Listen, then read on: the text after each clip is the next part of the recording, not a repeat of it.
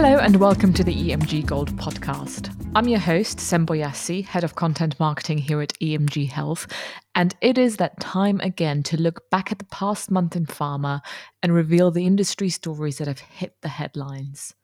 So, if you've followed these reviews since the beginning of the year, you'll know how I've been keeping you up to date with all of the COVID 19 vaccine progresses, and November certainly saw some big, big progresses in this area with not one, not two, but three leading developers announcing high efficacies for their formulas. While trials for other vaccines continue around the world, it is exciting to see candidates reaching these crucial milestones. So let's take a look at what has differentiated our leading front runners.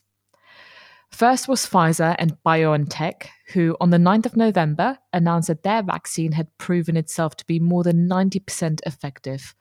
The pair were far from the first to launch a vaccine investigation, with their agreement only really solidifying back in May. But Pfizer was always expected to launch a strong response anyway, given their reputation and experience in the vaccine space. But since the first announcement, the vaccine is now showing an efficacy as high as 95%. And on the 20th of November, the company applied for emergency use authorization from the FDA.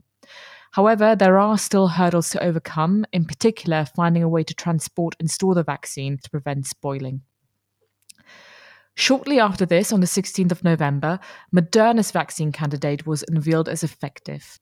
Their formula was one of the first in the world to be developed, with the sequence selected as early as the 13th of January 2020, which was just three days after Chinese authorities posted the virus sequence for the novel coronavirus. So, this vaccine has shown 95% efficacy, but has the added benefit of only needing to be stored at 2 to 8 degrees. So, that's a standard temperature of all medical refrigerators.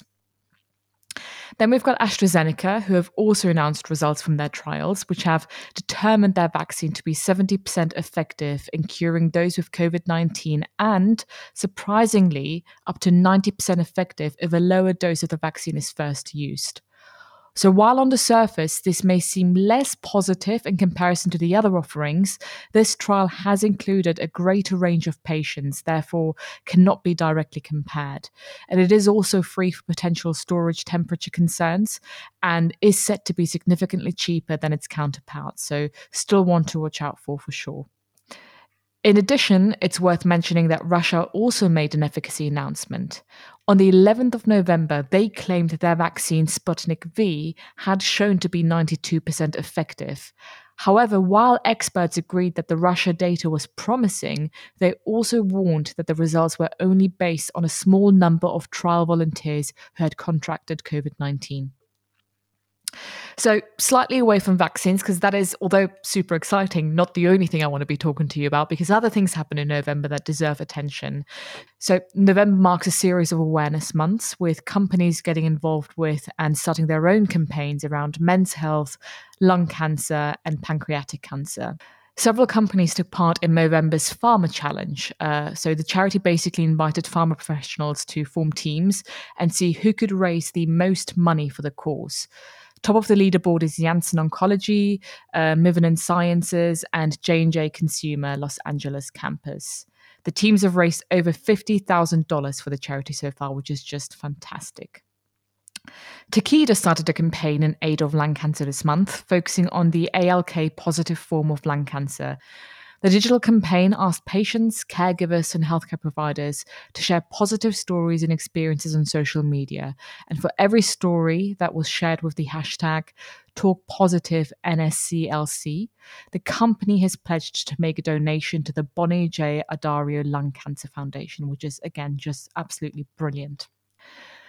To raise awareness of pancreatic cancer, the Celgene and AstraZeneca sponsored World Pancreatic Cancer Coalition enlisted Alex Trebek, who is a pancreatic cancer patient and diagnosis advocate, and also the star of American game show Jeopardy, to raise awareness of the disease.